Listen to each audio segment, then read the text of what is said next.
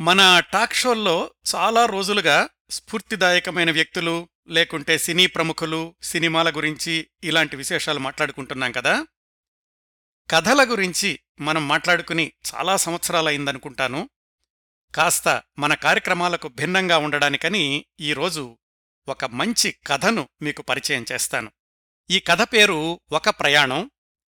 కథ గురించి చెప్పబోయే ముందు రచయిత గురించి చెప్తాను. ఈ కథ వ్రాసింది రాళ్ళబండి కవితాప్రసాద్ గారు. ఈయన పేరు మీలో చాలామంది వినే ఉంటారు. స్వర్గీయ కవితాప్రసాద్ గారు అవధాన విద్యా వాచస్పతి అవధాన రారాజు ఆశుకవి సామ్రాట్టని చాలా బిరుదులు అందుకున్నారు. దాదాపు ఐదు వందల పైగా అవధానాలు చేశారు. ఆయన నాకు మంచి మిత్రులు. అవధానాలు చేయడంలో ఆయన సరికొత్త పద్ధతులు ఎంచుకున్నారు. ఏమిటంటే మామూలుగా అవధానం అనగానే ఛందోబద్ధమైనటువంటి పద్యాలు ఎక్కువగా ఉంటాయి కదా? వాటితో బాటుగా కవితాప్రసాద్ గారు గణితం ఆధునిక కవిత్వం వచన కవిత్వం అలాగే నిషిద్ధ కథాగమనం అనేటటువంటి చాలా సరికొత్త అంశాలను కూడా ప్రవేశపెట్టి సృజనాత్మక అవధాని అనిపించుకున్నారు. ఆయన నిర్వహించినటువంటి అవధానాల్లో కొన్నింటికి అనుసంధానకర్తగాను అలాగే కొన్నింటిలో పృచ్ఛకుడుగాను పాల్గొనే అవకాశం నాకు కలిగింది. కవితాప్రసాద్ గారు కేవలం అవధానిగా కానే కాకుండా ఉమ్మడి తెలుగు రాష్ట్రాల్లో ప్రభుత్వంలో చాలా ఉన్నతమైనటువంటి ఉద్యోగాలు చేశారు. ఆయన ఉద్యోగాల్లో తీరిక లేకుండా ఉంటూ కూడా అవధానాలు చేస్తూ ఉండేవాళ్ళు ఆయన వ్రాసినటువంటి స్వీయ రచనలు అరడజను పైగా పుస్తకాల రూపంలో వచ్చాయి. వాటిల్లో ఒంటరి పూలబుట్ట అనే ఆధునిక కవితా సంపుటి చాలా ప్రసిద్ధమైంది. అంత ప్రతిభావంతుడైన కవితాప్రసాద్ గారు చాలా చిన్న వయసులోనే యాభై నాలుగు సంవత్సరాల వయసులో ఆరు సంవత్సరాల క్రిందట కన్నుమూయడం తెలుగు సాహిత్యానికి పెద్ద లోటు అని చెప్పుకోవచ్చు. ఆయన వ్రాసినటువంటి ఒక కథను ఈరోజు మీకు పరిచయం చేస్తాను. కవితాప్రసాద్ గారు కథలు వ్రాశారు అన్న విషయం వ్రాస్తారు అన్న విషయం చాలామందికి తెలిసుండకపోవచ్చు. నేను సిలికానాంధ్ర సంస్థాగత మాసపత్రిక సుజన రంజనికి సంపాదకుడిగా ఉన్నప్పుడు కవితాప్రసాద్ గారిని ఒక మంచి కథ వ్రాసివ్వండి అని అడిగితే ఆయన వ్రాసిచ్చినటువంటి కథ ఇది. రెండు వేల ఐదు మార్చి సుజనరంజనిలో ఈ కథ ప్రచురితం అయ్యింది. కథ పేరు ఒక ప్రయాణం అని చెప్పాను కదా. ఇది నాకు నచ్చిన చాలా మంచి కథ. మంచి కథ అంటే ఎలా ఉంటుంది? ఒక్కొక్కళ్ళకి ఒక్కొక్క రకంగా ఉండొచ్చు. నాకు నచ్చిన కథ మీకు నచ్చకపోవచ్చు మీకు నచ్చిన కథ మరొకరికి నచ్చకపోవచ్చు. కాకపోతే ఒకరికి నచ్చింది అంటే ఆ కథలో కొన్ని గుణాలు అంటే కొన్ని అంశాలు ఉండొచ్చు. ఉదాహరణకు ఆ కథ చదివినప్పుడు మన హృదయానికి హత్తుకోవాలి. హత్తుకోవడం అంటే హృదయం స్పందించడం. ఎవరి హృదయం స్పందిస్తే వాళ్ళకి ఆ కథ నచ్చినట్లు ఆ కథ మంచి కథ అయినట్లు. హృదయం ఎందుకు స్పందిస్తుంది? కథ చదువుతున్నప్పుడు మనం ఆ కథలోకి వెళ్ళిపోవడం.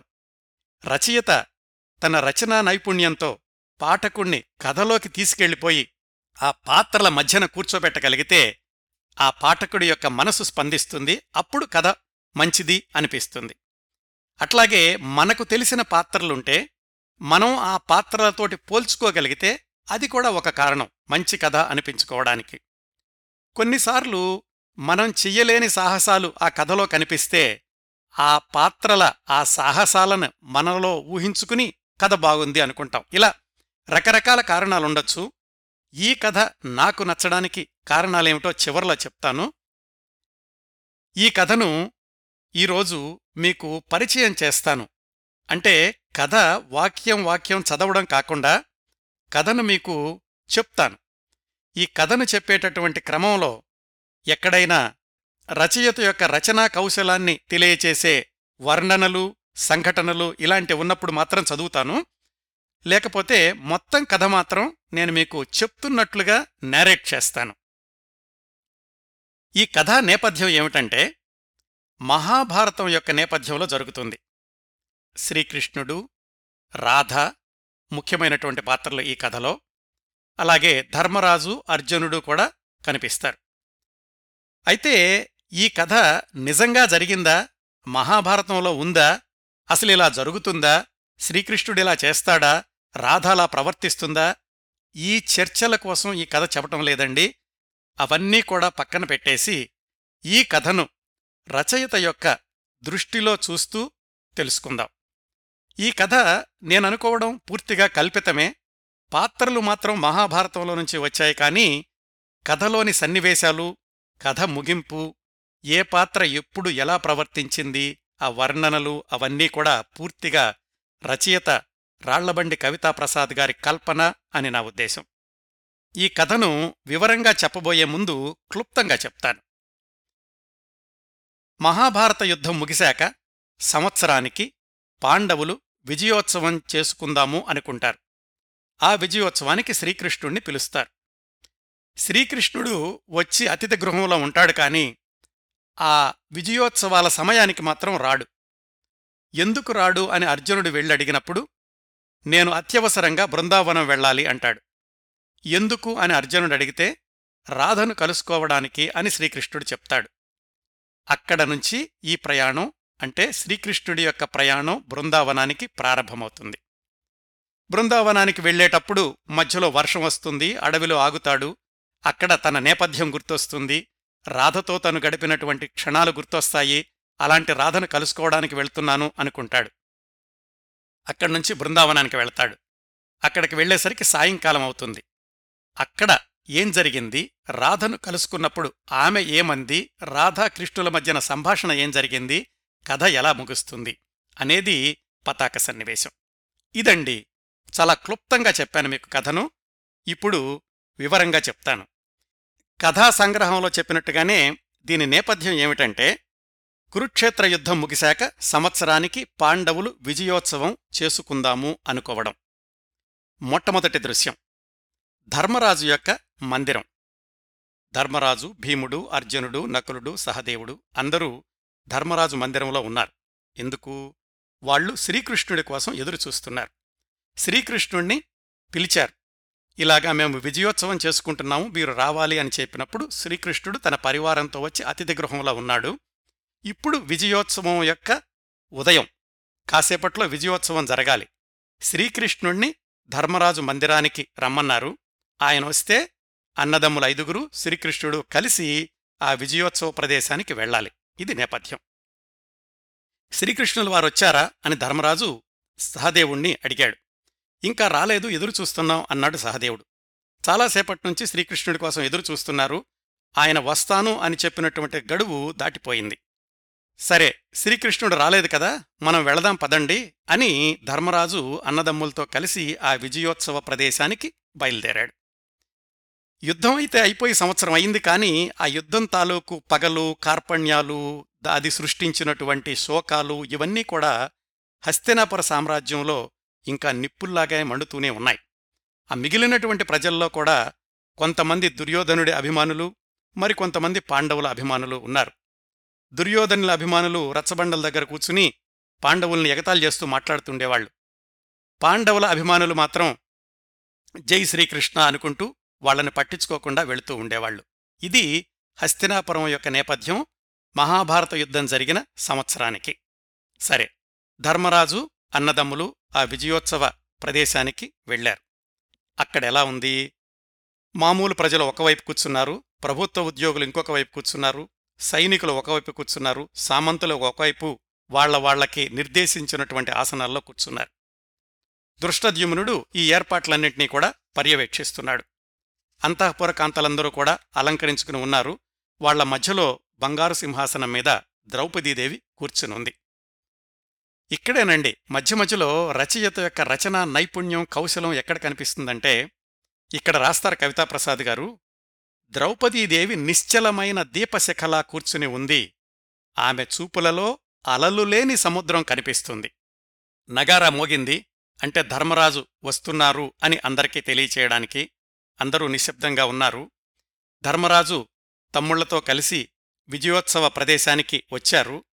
అక్కడ జరగాల్సినటువంటి కార్యక్రమం ఏమిటంటే ఆ విజయోత్సవ ప్రాంగణం మధ్యలో ఒక పెద్ద శిలావేదిక అంటే ఒక స్టేజ్ లాంటిది ఉంది.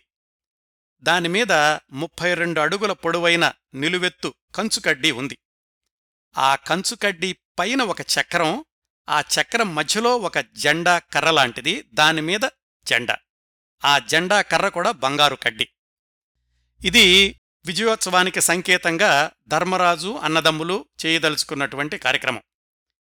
అయితే అది ఎలా పనిచేస్తుందంటే ఆ శిలావేదిక మీద ఉన్నటువంటి ఒక మేట నొక్కితే పైనున్న చక్రం కిందకు వస్తుంది ఆ చక్రం మధ్యలో ఈ బంగారు కడ్డీతో ఉన్న చిన్న జెండా లాంటిది బిగించి ఆ మేట మళ్ళీ నొక్కితే ఆ చక్రం పైకి వెళుతూ తిరుగుతుంది. ఆ చక్రం తిరిగేటటువంటి గాలికి బంగారు కడ్డీకి పెట్టిన జెండా ఎగురుతూ ఉంటుంది. పైకెళ్ళి అది ఆ ధ్వజం మీద కూర్చుంటుంది. ఇది జరగాల్సినటువంటి కార్యక్రమం. ఈ కార్యక్రమం అంతా కూడా శ్రీకృష్ణుడి యొక్క సమక్షంలో చెయ్యాలి అని ధర్మరాజు ఎప్పటినుంచో అనుకుంటున్నారు. అందుకని శ్రీకృష్ణుణ్ణి ఆహ్వానించారు. శ్రీకృష్ణుడి వయసు అప్పటికి నూట ఇరవై ఐదు సంవత్సరాల పైమాటే. మళ్ళీ చెప్తున్నానండి మహాభారతంతో పోల్చి చూడొద్దు. ఇది రాళ్ళబండి కవితాప్రసాద్ గారు రాసినటువంటి కథ అన్న రూపంలోనే చూద్దాం. శ్రీకృష్ణుడు ఇంకా రాలేదు. దృష్టద్యుమ్నుడు ధర్మరాజు దగ్గరికొచ్చేదో మాట్లాడాడు. ధర్మరాజు ఆశ్చర్యపోయి మిగతా పాండవులకేసి చూశాడు. అర్జునుడిని రమ్మని పిలిచారు. ధర్మరాజు అర్జునుడి చెవులో ఏదో చెప్పాడు.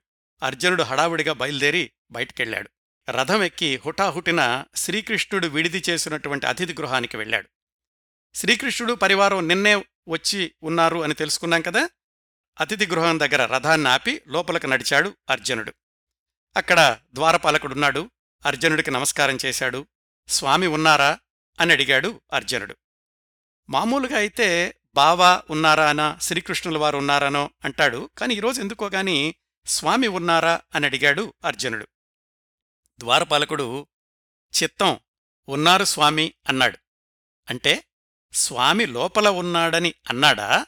లేక అర్జునుణ్ణి ఉన్నారు స్వామి అని అన్నాడా? అర్జునుడు ఆలోచించుకుంటూ లోపలికెళ్ళాడు. అర్జునుడేమో శ్రీకృష్ణుణ్ణి స్వామి అన్నాడు. బహుశా ద్వారపాలకుడు అర్జునుణ్ణి స్వామి అని ఉండొచ్చు. ఇలా ఆలోచించుకుంటూ లోపలికెళ్ళాడు అర్జునుడు.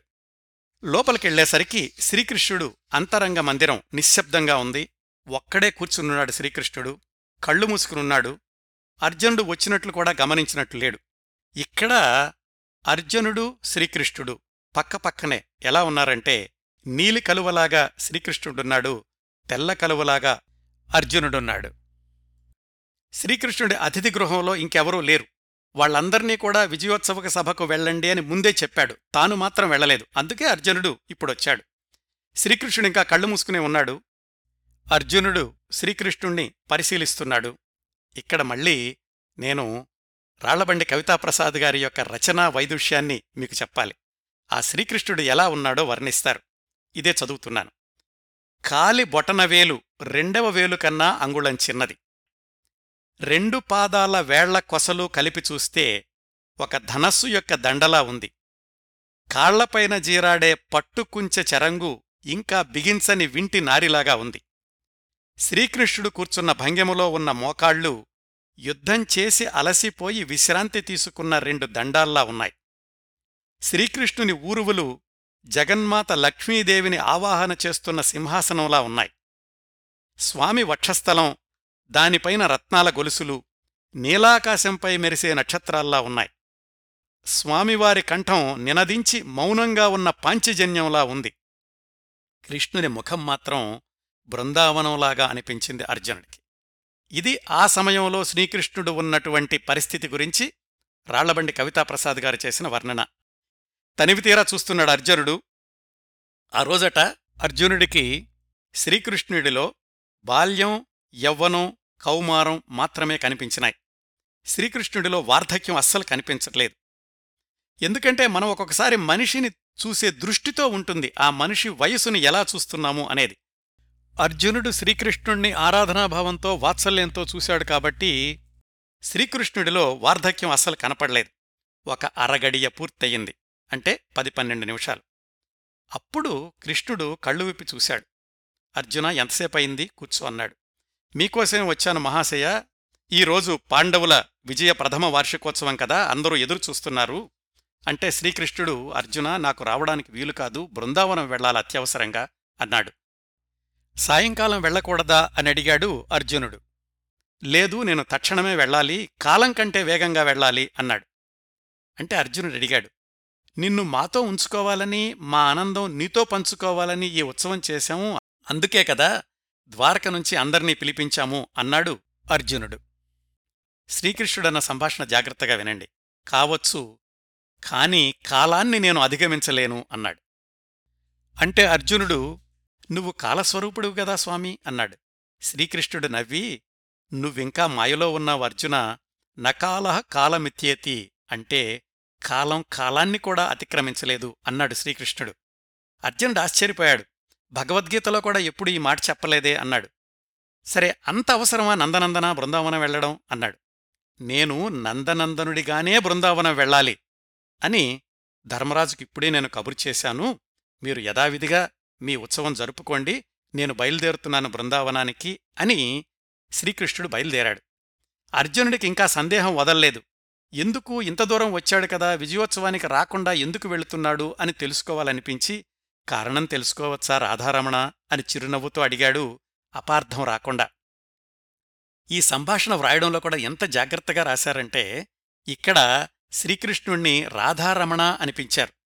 దానికి కొనసాగింపుగా శ్రీకృష్ణుడు ఏమన్నాడంటే రాధ అనుకుంటూ బయటికెళ్ళిపోయాడు శ్రీకృష్ణుడు. ఇంకా మరో మాటకు అవకాశం ఇవ్వలేదు. వీడ్కోలు చెప్పడానికి కూడా సమయం ఇవ్వలేదు అర్జునుడికి. బయటకు వెళ్ళిపోయి శ్రీకృష్ణుడు రథం ఎక్కాడు. రథం ఎవరు తోలుతున్నారు? ఎవ్వరూ లేరు. శ్రీకృష్ణుని యొక్క స్వీయ సారథ్యంలోనే రథం బయలుదేరింది. ఎక్కడికి? బృందావనానికి. ఇది ఒక దృశ్యం అయిపోయింది. తరువాతి దృశ్యం ప్రయాణం మొదలయిందన్నమాట అందుకే ఈ కథ పేరు ఒక ప్రయాణం అని పెట్టారు. ఈ ప్రయాణం ఎలా సాగుతుంది? ప్రయాణం చివరలో ఎలా ముగుస్తుంది అనేది కథలో ఉన్నటువంటి పతాక సన్నివేశం. రథం సాగుతోంది. శ్రీకృష్ణుడు రథాన్ని ఎటువైపు వెళ్ళాలి అని గుర్రాలను అదిలించాల్సిన పనిలేదు గుర్రాలకు ఆయన దిశ చూపించాల్సిన అవసరం లేదు. ఎందుకంటే మనసులో ఏదనుకుంటే గుర్రాలు అటువైపు వెళ్ళగలవు. అందుకని ఆయన మనోరథం ప్రకారం రథం నడుస్తూ ఉంటుంది. శ్రీకృష్ణుడి రథం వెళ్తోంది. గుర్రాల మెడలో ఉన్నటువంటి గంటల చప్పుడు ఎలా ఉందంటే అప్సరసల నృత్య మంజీరాల్లాగా ధ్వనిస్తున్నాయట. మరి రథం వెళుతున్నప్పుడు శ్రీకృష్ణుడు ఏం చేస్తాడు? ఆయన అప్రయత్నంగా వేణువు తీసుకుని వేణుగానం ప్రారంభించాడు. శ్రీకృష్ణుడు వేణువు ఊదుతున్నాడు అంటే ప్రకృతి అలాగే దేవతలు మామూలుగా ఉండరు కదా? శ్రీకృష్ణుడు వేణుగానం వినిపిస్తుంటే ఆకాశంలో ఏం జరిగిందంటే ఆకాశంలో గంధర్వులు విహరిస్తూ ఉంటారని తెలుసు కదా? వాళ్ళు వారి వారి దారులు మార్చుకుని ఈ వేణునాదం ఎలా వినిపిస్తోందో దానికి సమాంతరంగా ఆకాశంలో ప్రయాణిస్తున్నారు. సిద్ధ విద్యాధర కిన్నెర కింపురుషులు వీళ్ళందరూ కూడా గుంపులు గుంపులుగా చేరి ఆకాశం నుంచి శ్రీకృష్ణుణ్ణి వీక్షిస్తున్నారు ఆయన వేణుగానం వింటూ. కేవలం ఆకాశమే కాదు భూమి భూమి మీద ఉన్నటువంటి ప్రకృతి కూడా శ్రీకృష్ణుని యొక్క వేణుగానాన్ని ఎలా ఆస్వాదిస్తోందంటే పక్షులు కిలకిలా రావాలు ఆపేసి మెడలు రిక్కించి చూస్తున్నాయి. శ్రీకృష్ణుడికి చాలా ఇష్టమైనవి గోమాతలు కదా ఆ గోమాతలు కూడా పొదుగులో కొత్త చేపులు ఊరి ఊరి పాలధారలు కురుస్తున్నాయి. దేనికిదంతా శ్రీకృష్ణుడి యొక్క వేణుగానం విని. ఆవు దూడలు పాలు తాగడం మాని అమ్మకేసి కాసేపు ఆకాశానికేసి కాసేపు చూస్తున్నాయి. ఇలా సాగుతోంది వేణునాదంతో కూడినటువంటి శ్రీకృష్ణుడి ప్రయాణం. ఒక అడవి వచ్చింది. దట్టమైన అడవిలో రథం ఆగింది. గుర్రాలు మెడెత్తి వెనక చూశాయి. రథం ఎందుకు ఆపావు అని. కృష్ణుడు రథం దిగాడు. ఎందుకంటే వర్షం ప్రారంభమైంది. ఆ దగ్గరలో ఉన్నటువంటి రావి చెట్టు కిందకి చేరాడు కృష్ణుడు. వర్షం వస్తుంది కాబట్టి రథం కూడా దగ్గరకెళ్ళి గుర్రాలక్కడ ఆగినాయి. ఇది మరొక దృశ్యం అన్నమాట. ఆ రావి చెట్టు క్రింద ఉన్నటువంటి కృష్ణుడు రావి చెట్టుకి నమస్కరించాడు. ఎందుకంటే అది అశ్వత్థనారాయణుడు ఆ రావి చెట్టట మొదలు బ్రహ్మలా ఉంటుంది మధ్య విష్ణువులా ఉంటుంది చివర్లో శివుడిలా ఉంటుంది అని వర్ణిస్తారు. ఆకాశంలో మేఘం పగలబడి నవ్వినట్లుగా అనిపించింది శ్రీకృష్ణుడికి. ఒక మెరుపు ఒక ఉరుము దగ్గరలో ఎక్కడో పిడుగు పడింది. శ్రీకృష్ణుడు ఆ వర్షం పడుతుంటే రావి చెట్టు క్రింద నుంచుని ఆయన గతాన్ని గుర్తు చేసుకున్నాడు. దేని గురించి? బృందావనం వెళుతున్నాడు కదా. తను బాల్యంలో బృందావనంలో చేసినటువంటి అల్లరి అక్కడ రాసక్రీడలు ఇవన్నీ గుర్తొచ్చినాయి. అప్పటి కృష్ణుణ్ణా నేను అంత ఆనందమైన జీవితం నుంచి హఠాత్తుగా ఈ హస్తినాపుర రాజకీయాల్లోకి ఎలా వచ్చేశాను? ఎంత భయంకరమైన యుద్ధాన్ని చూశాను? పద్దెనిమిది అక్షౌహిణుల సైన్యం. ఎందరు వీరులు మరణించారు? ఎంతటి మారణహోమం? భీష్మ ద్రోణ కర్ణ శల్య దుర్యోధన దుశ్శాసన ఎందరు యోధులు మరణించారు? ధర్మం అధర్మం. ఎంతటి విచికిత్స జరిగింది? అర్జునుడు గాంధీవాన్ని కింద పడేసి మానసిక క్లైబ్యాన్ని పొందినప్పుడు ఎన్ని మాటలు చెప్పాను? అవన్నీ చేసింది నేనేనా? నన్ను గారడీవాడన్నారు. స్త్రీలోలుడు అన్నారు. నిజంగా నాకు స్త్రీలంటే అంత ఇష్టమా? ఎవరు స్త్రీ? హస్తినాపురంలో ఏ స్త్రీ కూడా నా వైపు లౌల్యంగా చూడలేదే నేనెవరితోటి అసభ్యంగా ఉండలేదే. బహుశా బృందావనంలో ఉన్నప్పుడు నేను స్త్రీలతో చనువుగా ఉన్నానేమో అప్పుడు రాసక్రీడలు సాగించానేమో కాని ఆ తర్వాత నాకు స్త్రీల పట్ల అంత ఆకర్షణ లేదు కదా. అవును. బృందావనం. ఎక్కడి బృందావనం? నన్ను పెంచిన బృందావనం. ఇదంతా కూడా శ్రీకృష్ణుడు గతాన్ని గుర్తు చేసుకుంటున్నాడు వర్షంలో రావి చెట్టు క్రింద నుంచుని. నీల సరసి లక్ష్మి ఇళయ సరయు స్రవంతి కాంతి. అందర్నీ మించి నన్ను తన కనుచూపులతో కట్టేసింది రాధ. రాధ రాధ అనుకోగానే శ్రీకృష్ణుడి వళ్ళు ఎందుకో కంపించింది. ఈరోజు పదే పదే రాధ గుర్తొచ్చింది. రాధ నవ్వు రాధ చూపు రాధ కోపం రాధ ప్రేమ రాధ పెట్టిన భోజనం రాధ ముద్దు రాధ స్పర్శ. ఇదంతా శరీరానికేనా? మనస్సుకు చెందిందా? ఆత్మకు చెందిందా? అనుకుంటున్నాడు శ్రీకృష్ణుడు. ఇలా ఆయన ఆలోచిస్తూ ఉండగా చివరిసారిగా రాధ దగ్గర వీట్కోలు తీసుకునే దృశ్యం గుర్తొచ్చింది. అప్పుడు రాధ ఏం చెప్పిందంటే ఇదంతా గతంలో జరిగింది. కన్నయ్య నువ్వు వెళ్ళిపోతున్నావు. అటు రేపల్లెకు ఇటు బృందావనానికి ఆత్మ వెళ్ళిపోతోంది. అయినా నువ్వెప్పుడైనా సరే జ్ఞాపకం చేసుకుంటే చాలు రేపల్లెకు వెలుగొస్తుంది. నేను కూడా అట్లాగే. నువ్వు నా జ్ఞాపకాల్లో ఉంటావు. కనుక నీకు ఎల్లప్పుడూ నా శక్తి ఉంటుంది. నువ్వు నిరంతరం శక్తిమంతుడిలా ఉంటావు శివుడికి శక్తిలాగా నేను నీకు అంది రాధ. పార్వతీదేవిలాగా నవ్వింది. మళ్ళీ ఎప్పుడొస్తావు? అని అడిగింది రాధ. ఎప్పుడైనా వస్తాన్లే అన్నాడు కృష్ణుడు. నీకోసం వెన్న తీసి పెట్టొద్దా? చెప్పు ఎప్పుడొస్తావు? అని అడిగింది. మళ్ళీ ఎప్పుడైనా రావచ్చు? అన్నాడు కృష్ణుడు. అప్పుడు రాధ ఏమందంటే అయితే రోజు నీకోసం ఒక వెన్న ముద్ద గడపల్లో పొద్దున్నే బాదం ఆకుల్లో ఉంచుతాను. నువ్వొచ్చినప్పుడు తినేళ్ళు. సాయంకాలానికో రాత్రికో ఆ వెన్న ముద్ద లేకపోతే నువ్వొచ్చినట్లు. సరేనా? అని నవ్వింది రాధ. పిచ్చి రాధా నేను కాకుండా ఎవరైనా అది తినెళ్ళిపోవచ్చు కదా? అన్నాడు శ్రీకృష్ణుడు. కన్నయ్య నీకోసం ఉంచిన వెన్న ముద్ద తినే దొంగస్వామి ఎవడూ లేడు రేపల్లెలో అంది రాధ. సర్లే అన్నాడు. చిట్ట చివరిసారిగా వెన్నముద్ద తినిపించి గట్టిగా ముద్దు పెట్టుకుంది రాధ. అది గుర్తొచ్చింది శ్రీకృష్ణుడికి. ఈ రావి చెట్టు కింద రథం ఆగినప్పుడు. కాలం ఆగిపోయినట్లుగా అనిపించింది. ఆ రాధ పెట్టిన ముద్దు గుర్తొచ్చి. వాన వెలిసింది. వర్షం వెలవగానే ఆ మట్టిలో నుంచి వాసనలు వస్తాయి కదా! ఆ వాసనలు ఎలా ఉన్నాయంటే శ్రీకృష్ణుడికి తాను బృందావనంలో తిన్న వెన్న తాలూకు వాసనల్లాగా అనిపించినాయట. దృశ్యం చూడండి. రచయిత ఎలా రాస్తారంటే ఊహించుకోండి ఒకసారి. శ్రీకృష్ణుడు వర్షం వెలిశాక రావి చెట్టు కింద నుంచుని ఒకంత మట్టిని చేతిలోకి తీసుకున్నాడు. వాసం చూశాడు. మట్టిని ముద్దెట్టుకున్నాడు. మట్టిని చూడగానే ఎవరు గుర్తు రావాలి శ్రీకృష్ణుడికి? అమ్మ తల్లి యశోద కనిపించింది. ఒకప్పుడు మన్ను తిన్న తన నోట్లో సమస్త విశ్వం కనిపించింది తల్లికి. ఇప్పుడు మట్టిగడ్డలో విశ్వాన్ని మొత్తాన్ని ఒక్కసారే చూసిన అమ్మ కనిపిస్తోంది శ్రీకృష్ణుడికి. అమ్మ కళ్ళు కనపడుతున్నాయి. అమ్మ కళ్ళల్లో విశ్వం కనపడుతోంది. విశ్వరూపాన్ని చూస్తున్నాను. అర్జునునికి కనిపించిన విశ్వరూపం నాకిప్పుడు కనిపిస్తోందా? నా రూపం నాకే కనిపిస్తోందా? ఇదేనా స్వరూపానుసంధానం అంటే అమ్మా? నాకు నువ్వు కనిపించావు. నీలో విశ్వం కనిపించింది. నాలో విశ్వం నీకు కనిపిస్తే నీలో ప్రతిబింబించే విశ్వం నాకు కనిపిస్తోందే. రెండు విశ్వాలున్నాయా? లేదు. ఒకే విశ్వం ఒకే రూపం ఒకే ఆత్మ ఒకే నువ్వు ఒకే నేను ఒకే ఇద్దరం నేనే అమ్మ అమ్మే నేను. శ్రీకృష్ణుడు ఏవో అనుకుంటున్నాడు. వాన వెలిసింది కదా? మళ్ళా రథం ఎక్కాడు. రథం బయలుదేరింది. మళ్ళొకసారి గుర్తు చేసుకుందాం. శ్రీకృష్ణుడు బృందావనానికి బయలుదేరినప్పుడు వర్షంలో అడవిలో రావి చెట్టు కింద ఆగినప్పుడు రెండు దృశ్యాలు గుర్తు చేసుకున్నాడు. ఒకటి రాధను విడిచి వచ్చినటువంటి దృశ్యం రెండోది మట్టి వాసన చూడగానే తల్లి గుర్తొచ్చినటువంటి దృశ్యం. మళ్ళీ రథం బయలుదేరింది. రథంతో పాటు మనం కూడా వెళదాం. రథం నడుస్తూ ఉండగా సాయంకాలం అయిపోయింది. చిరుచీకట్లు కమ్ముతున్నాయి. రథం మీద ఉండగానే శ్రీకృష్ణుడికి తులసి ఆకుల వాసన ఆయన ముక్కును చేరింది. బృందావనం వచ్చినట్లుందే అనుకున్నాడు. సాయం సంధ్య పడమటి ఆకాశం మీద బంగారం ముడతలు పడ్డట్టుగా ఉంది. అలాగే పశ్చిమ దిక్కున సూర్యుడు అస్తమిస్తున్నాడు. బృందావనం మొదట్లోనే రథం ఆగింది. అక్కడ ఒక పొగడ చెట్టుంది. పొగడ చెట్టు దగ్గరికెళ్ళాడు శ్రీకృష్ణుడు రథం దిగి. ఎందుకంటే ఆ పొగడ చెట్టు దగ్గరే తను ఎంతో మందితోటి ఆడుకున్నాడు. రాధతోటి కూడా అక్కడే ఆయన ఆడుకున్నటువంటి క్షణాలు గుర్తొచ్చినాయి. శ్రీకృష్ణుడు అక్కడ ఆగి పొగడ చెట్టు కొమ్మను వంచగానే జలజల పొగడపూలు శ్రీకృష్ణునికి పుష్పాభిషేకం చేసినట్లుగా అనిపించినాయి. ఆ పువ్వులు ఎలా ఉన్నాయంటే గోపికల రాలిన ఆశల నవ్వులులాగా ఉన్నాయట. అవి శ్రీకృష్ణుడి పాదాల చుట్టూతా పడ్డాయి.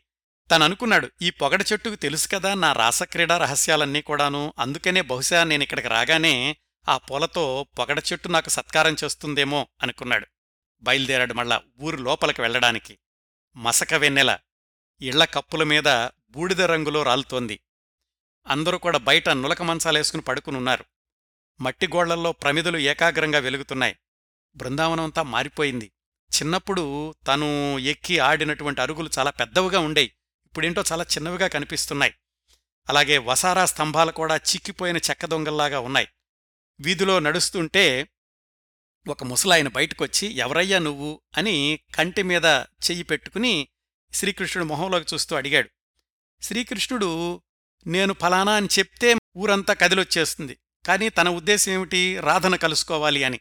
ఊరంతటికీ తెలియడం ఇష్టం లేక ఎవరు నువ్వు అని అడిగిన వృద్ధుడికి సమాధానం చెప్పకుండా ముందుకు బయలుదేరాడు. తరువాతి దృశ్యం ఒక ఇంటి దగ్గర ఆగాడు. చిన్న ఇల్లు తొంగకప్పుతో తళతళ మెరుస్తోంది. దేనికి తళతళ మెరుస్తోంది? వెన్నెల కురుస్తోంది కాబట్టి. అలికి ముగ్గులు పెట్టిన వసార మెట్టతామర పూలు పూసినటువంటి నీళ్ళ తొట్టి ఇంటి చుట్టూతా మట్టి గోడ ఆ గోడ మీదకి ఎగబాకే కాశీరత్నాల పూలతీగ. అన్నిటికంటే బయట వసారాలో కుడివైపు స్తంభం మొదట్లో బాదం ఆకులో పెట్టినటువంటి వెన్నముద్ద అప్పుడు రాధ చెప్పింది కదా నేను బాదం ఆకులో వెన్నముద్ద పెట్టి ఉంచుతాను నువ్వెప్పుడైనా వచ్చి తినొచ్చు అని. బహుశా ఇది రాధ ఇల్లేమో నెమ్మదిగా నడిచి వెన్నముద్దం చూశాడు. పొద్దున్నుంచి ఏమీ తినలేదు అన్న సంగతి గుర్తొచ్చింది. వెన్నముద్దం తాకాడు. చల్లగా ఉంది. వెన్నెల ముద్దలాగా ఉంది. నిజంగా వెన్నెల కురుస్తోంది కదా అప్పుడు. ఘనీభవించిన ఆప్యాయంలా ఉంది. తీసుకుని నోట్లో పెట్టుకున్నాడు. కాని నిజంగా ఇది రాధ ఇల్లేనా? అనుకున్నాడు. బయటకొచ్చి చూశాడు ఒకసారి. ఇది నిజంగా రాధ ఇల్లేనా? అని. నాలుగైదిళ్ళు తిరిగాడు. అయితే ప్రతి ఇంటి ముందు వెన్నముద్దుంది ఒక్కొక్కచోట ఒక్కొక్క చోట జున్ను పాలున్నాయి. కొన్ని చోట్ల జున్ను ముక్కలున్నాయి. అయితే ఎవరూ కృష్ణయ్యని చూడలేదు. బయటికి రాలేదు. అసుర సంధ్యవేళ దాటి గంట అయ్యింది. బృందావనం సగం నిదట్లో ఉంది. ఇంతకీ ప్రతి ఇంటి ముందు వెన్నముద్దుందంటే మరి రాధ ఇల్లేది? ఎక్కడా? వెతుక్కుంటూ ఇంకా ముందుకెళ్ళాడు. ఒక మలుపు తిరగ్గానే ఒక దిగుడు బావి కనిపించింది. ఆ దిగుడు బావిలోకి తొంగి చూశాడు. ఆకాశంలో మార్గశిర మాసంలోని ఏకాదశి చంద్రుడు ప్రతిబింబం ఆ దిగుడు బావి లోపల కనిపించింది. ఆ దిగుడు బావి దగ్గర నుంచి తలెత్తి చూస్తే దూరంగా ఒక ఇల్లు కనిపించింది. అవును అప్పుడు గుర్తుపట్టగలిగాడు రాధ ఇంటిని శ్రీకృష్ణుడు. కాళ్ళు వణుకుతున్నాయి. ఎన్నో ఏళ్ళ తర్వాత చూడబోతున్నాడు రాధని. ఎలా ఉంటుంది రాధ? చిన్నప్పటి రాధ గుర్తొచ్చింది. అప్పుడెలా ఉండేది? తెల్ల విశాలమైన నుదురు దానిపైన మావిచిగురు రంగు కుంకుమబొట్టు పెద్దంచు కృష్ణ బులుగు చీర ముచ్చటైన ముచ్చిలిగుంట దానిపైన నాగరం పొడవాటి జడ జడచివర్లో జడగంటలు సన్నని నడుము తలలో పొన్నాయి పూలదండ మెళ్ళో తులసిమాల పాలు తాగినా ఎలా జారతాయో కనపడే పొడగాటి తెల్లని మెడ. మళ్ళీ చదువుతున్నాను. పాలు తాగినా ఎలా జారతాయో కనపడే పొడుగాటి తెల్లని మెడ. నవ్వితే చందమామకే వెన్నెల కిరణాలు దానమిచ్చే కాంతి. అలా ఉండేది రాధ. ఎప్పుడూ శ్రీకృష్ణుడు చిన్నప్పుడు శ్రీకృష్ణుడు వదిలి వెళ్ళినప్పుడు ఇప్పుడు ఎలా ఉంటుందో తెలీదు. తను గుర్తుపట్టినటువంటి రాధ ఇంటి ముందు ఆగి తొంగి చూశాడు. ఒంటరి వెన్నముద్ద ఉంది. గబగబా నడిచెళ్ళి వెన్నముద్ద మీద చెయ్యేశాడు. వెంటనే లోపల్నుంచి ముసలివీణ మోగినట్లుగా కంఠం ఎవరది? అంది రాధ. నేను అన్నాడు కృష్ణయ్య. అంటే అంది రాధ. నేను కృష్ణయ్యను అన్నాడు. అప్పుడు వణుకుతూ బయటకొచ్చింది రాధ. ఉట్టి అబద్ధం అంది. కృష్ణుడు నిజంగా వచ్చాడా? ఆవిడకు అనుమానం. వెలుగుతున్న ప్రమిదను తెచ్చి కృష్ణుడి ముఖం మీద ఉంచింది. గుర్తుపట్టగలిగింది. రాధ కన్నుల్లో అనుమానంతో నిండిన ఆనందం ఆనందంతో నిండిన అనుమానం. శ్రీకృష్ణుడి ముఖంలో చాలా మార్పులొచ్చినాయి. కళ్ళు మాత్రం మారలేదు. ఎందుకంటే కాలం చెక్కిన మార్పులు శ్రీకృష్ణుడి ముఖంలో కనిపిస్తున్నాయి కాని ఆ కన్నయ్య కన్నుళ్ళు మాత్రం అలాగే ఉన్నాయి. ఎక్కడో దొరికింది రాధకి ఆనవాలు ఆ కళ్ళల్లో వెలుతురు చిలిపి వెలుతురు చిత్రమైన వెలుతురు చిక్కుముడి విప్పే వెలుతురు చిరంజీవి అయిన వెలుతురు ఎక్కడిదంతా? శ్రీకృష్ణుడి కళ్ళల్లో అది కనపడింది రాధకి. కాని ఇంకా అనుమానం. ఏమందంటే నువ్వు నా కన్నయ్యవైతే వేణు ఊదు అంది రాధ. శ్రీకృష్ణుడు గడప మీద కూర్చుని తన బంగారు వేణువుని బయటికి తీశాడు. అప్పుడు రాధ అంది చా అది కాదు. అదంతా ఏదో రాచరికపు కంపు కొడుతోంది. నా కన్నయ్య చిన్నప్పుడు ఊదినటువంటి వేణువు నా దగ్గరుంది అది తీసుకొస్తాను అది ఊదు అని లోపలికి భద్రంగా దాచిపెట్టినటువంటి పాత వెదురు వేణువు తెచ్చిచ్చింది. దాన్ని పమిడితో తుడిచింది. శ్రీకృష్ణుడు తన చేతిలో ఉన్న బంగారపు వేణువును పక్కన పెట్టి రాధ తీసుకొచ్చినటువంటి పాత వెదురు వేణువు వణికే చేతులతో అందించింది కదా ఆశ్చర్యంగా చూశాడు. ఆ వేణువు వయస్సు నూరేళ్ళు పైమాటే దాన్ని తీసుకున్నాడు. పెదవుల దగ్గర పెట్టుకున్నాడు. మంద్రంగా పూరించాడు. వేణు వేణువు అలిగినట్లుంది. శబ్దం లేదు. రెండు వేళ్ళతో తిప్పి మళ్ళీ ఊదాడు. వేణువు మోగలేదు. వేణువు గొట్టాన్ని ఒంటికనుతో చూశాడు. శుభ్రంగా ఉంది. మళ్ళీ వేణువు ఊదాడు. వేణువు పాడలేదు. రాధను చూశాడు. రాధ నవ్వుతోంది. ఆ నవ్వులోనట సృష్టి తాలూకు తొలి హసన విన్యాసం కనిపిస్తుంది. అప్పుడందు రాధ నువ్వు నా కన్నయ్యవైతే వేణువు మోగుతుంది అంది. కృష్ణుడు మళ్ళీ ఊదాడు. వేణువులోంచి ఏ ధ్వని రాలేదు. కృష్ణుడికి ఆశ్చర్యమేసింది. ఇదేంటి? నేను తాకితే వెదురు కొమ్మైనా వేణువై పలుకుతుంది కదా. మరి ఈ చిన్ననాటి వేణువు పలకటం లేదేంటి? మళ్ళీ ప్రయత్నించబోయి రాధకేశ్ చూసి అడిగాడు. ఏంటలా చూస్తున్నావు? అన్నాడు కృష్ణుడు. ఇంతకీ అసలు వేణువు ఎందుకు పలకడం లేదో తనకి అర్థం కాలేదు. రాధని ఎందుకలా చూస్తున్నావు? అన్నప్పుడు ఆమె ఏముందంటే ఇంకా ఒక అర్ధ పేజీ మాత్రమే ఉంది కదా ఇక్కడ్నుంచి యథాతథంగా చదువుతాను. రాధ కృష్ణుడితో అంది. నీలో యుద్ధాన్ని చూస్తున్నాను. రాజకీయాన్ని చూస్తున్నాను భగవద్గీతను చూస్తున్నాను ఇంకా హస్తినాపురాన్ని చూస్తున్నాను పాండవుల్ని చూస్తున్నాను చనిపోయిన భీష్మ ద్రోణ కర్ణ శల్యుల వంటి వీరులను చూస్తున్నాను భోరున విలపించే యుద్ధవీరుల భార్యలను చూస్తున్నాను చనిపోయిన ఏనుగులను అశ్వాలను అనేకమైన జీవులను చూస్తున్నాను ద్రౌపదిని చూస్తున్నాను ధృతరాష్ట్రుణ్ణి చూస్తున్నాను. అయ్యయ్యో! నీ శరీరం నిండా ఇన్ని రక్తపు మరకలేమిటి? తుడుస్తానుండు పిచ్చికన్నయ్యా ఎందుకయ్యా ఇన్ని కష్టాలు పడ్డావు? గోలోకం నుంచి భూలోకంలోకి వచ్చిన నారాయణమూర్తివి కదా నీ స్వరూపం ఎలా పంకిలమైందా? అయ్యో అయ్యో తుడుస్తానుండు అంది రాధ. దీని ఉద్దేశం ఏమిటంటే శ్రీకృష్ణుడు ఒకప్పుడు పవిత్రంగా అమాయకంగా ఉండేవాడు. ఈ కురుక్షేత్ర యుద్ధం ఈ రాజకీయాల్లోకి వెళ్ళి ఇదిగో ఇంతమంది నాశనానికి దారితీసినటువంటి యుద్ధానికి సారథ్యం వహించి ఇలా అయిపోయాడు. బహుశా అందుకనేనేమో ఆ పాత వేణువు మోగలేదు శ్రీకృష్ణుడు ఊదుతుంటే. ఒళ్ళంతా తుడిచింది పమిట కొంగుతోటి అతని ఒళ్ళో పడిపోయింది. బహుశా రాధ శ్రీకృష్ణుడి ఒళ్ళు తుడవడం వల్ల బహుశా మళ్ళీ శ్రీకృష్ణుడు ఆ మొట్టమొదటి దశలోకి చిన్నప్పటి దశలోకి వెళ్ళాడేమో. ఇప్పుడు ఊదు కన్నయ్యా వేణువు అంది. కృష్ణుడు ఊదసాగాడు వేణువు మ్రోగింది. రకాల రాగాలుగా రకరకాల సరాగాలుగా విశ్వమోహనంగా ఓంకారంగా మనోహరంగా రాధామనోహరంగా. రాధ నవ్వుతోంది. ఆ నవ్వు కృష్ణుని వేణువులో మోగుతోంది. కృష్ణుని వేణువు రాధ నవ్వులో ఉంది. రాధ నవ్వు కృష్ణుని వేణువు రెండూ కలిసిపోయాయి. ఇంకొక నాలుగు వాక్యాలు మాత్రమే ఉన్నాయండి కదా? జాగ్రత్తగా వినండి. రాధ నవ్వు ఆగింది. వేణువు చిట్లిన చప్పుడు. శ్రీకృష్ణుడు నిశ్శబ్దంగా చూస్తున్నాడు. ఒక ప్రయాణం ముగిసింది. అది రాధదా కృష్ణునిదా? అంతే. కథ అయిపోయిందండి. ఈ కథలో అంతిమంగా రచయిత ఏమీ చెప్పరు. అదంతా కూడా పాఠకుడి ఊహకు వదిలేస్తారు. మొత్తంగా ఈ కథలో మనం గమనించాల్సింది ఏంటంటే కవితాప్రసాద్ గారు తీసుకున్నటువంటి వస్తువు ఆయన చెప్పదలుచుకున్నటువంటి అంశం ఇది ఆ మహాభారత యుద్ధం వల్ల శ్రీకృష్ణుడి చిన్నప్పటి అమాయకత్వం బదులుగా రాజకీయం అనేది ఆయనలో పేరుకుపోయింది. అందువల్ల ఆ చిన్నప్పటి వేణువు మ్రోగలేదు. రాధ మళ్ళా ఆయన్ని మామూలుగా చేశాక ఆ వేణువు మ్రోగింది. రాధ చెప్పింది ఈ యుద్ధంతోటి ఇంత పంకిలమైపోయింది కదా ఈ రాజకీయమంతాను అని. శ్రీకృష్ణుడికి రాధను చూడాలన్న కోరిక తీరింది. రాధకు శ్రీకృష్ణుణ్ణి చూడాలి అన్న కోరిక తీరింది. అందుకని ఒక ప్రయాణం ముగిసింది. అయితే ఆ ముగిసిన ప్రయాణం రాధదా కృష్ణుడిదా? అది మాత్రం చెప్పలేదు. అది పాఠకులకే వదిలేశారు. ఇదండి కథ. ఇప్పుడు చెప్పండి. మంచి కథ అని ఎందుకన్నానంటే ఈ కథలో చదువుతున్నంతసేపు కూడా పాఠకుణ్ణి కథలోకి తీసుకెళ్ళిపోతారు. శ్రీకృష్ణుడితో పాటు మనం కూడా ప్రయాణిస్తున్నటువంటి అనుభూతి కలుగుతుంది. శ్రీకృష్ణుడు వర్షం వచ్చినప్పుడు రావి చెట్టు కింద ఆగి మళ్ళా బయలుదేరినప్పుడు ఎలా ఉంటుంది? మట్టంతా కూడా బురద బురదగా ఉంటుంది కదా? అప్పుడు ఆ రథం నడుస్తూ ఉంటే ఎట్లా ఉంటుంది రథం చక్రానికి? రథచక్రాలకు అంటుకున్న మట్టి పిడచలు చక్రంతో కలిసి కాసేపు తిరిగి మళ్ళీ భూమిని చేరుతున్నాయి. ఇట్లాంటి వాక్యాల వల్ల మనకు ఆ దృశ్యం అంతా కూడా కళ్ళ ముందు సాక్షాత్కరిస్తుంది. మనం ఆ దృశ్యంలోకి వెళ్ళిపోయినట్లుగా ఉంటుంది. అలాగే శ్రీకృష్ణుడు చిట్ట చివరిలో బృందావనంలోకి వెళ్ళి బృందావనంలో ఇంటింటికి తిరుగుతున్నప్పుడు ఆ మసక వెన్నెల్లో మనం కూడా శ్రీకృష్ణుడి వెనకాల నడుస్తున్నట్లుగా ఉంటుంది. ఒకటి రచయిత ఈ కథలో చెప్పదలుచుకున్నటువంటి భావం. రెండోది అది చెప్పినటువంటి విధానం. ఈ రెండిటి వల్ల ఈ కథ అద్భుతమైనటువంటి మంచి కథ అని నాకనిపించింది చదివితే మీరు కూడా ఒప్పుకుంటారనుకుంటాను. ఈ కథను పూర్తిగా చదవడానికి యూట్యూబ్లోని డిస్క్రిప్షన్లో మీకు ఒక గూగుల్ డ్రైవ్ లింక్ ఇస్తున్నానండి. అక్కడి నుంచి డౌన్లోడ్ చేసుకుని ఈ కథని పూర్తిగా యథాతథంగా కూడా చదవచ్చు. ఇదండి ఈరోజు మీకు పరిచయం చేద్దామనుకున్న కథ రాళ్ళబండి కవితాప్రసాద్ గారు వ్రాసిన ఒక ప్రయాణం. మళ్ళీ మనకు సమయం సందర్భం వచ్చినప్పుడు మరొక మంచి కథను పరిచయం చేస్తాను.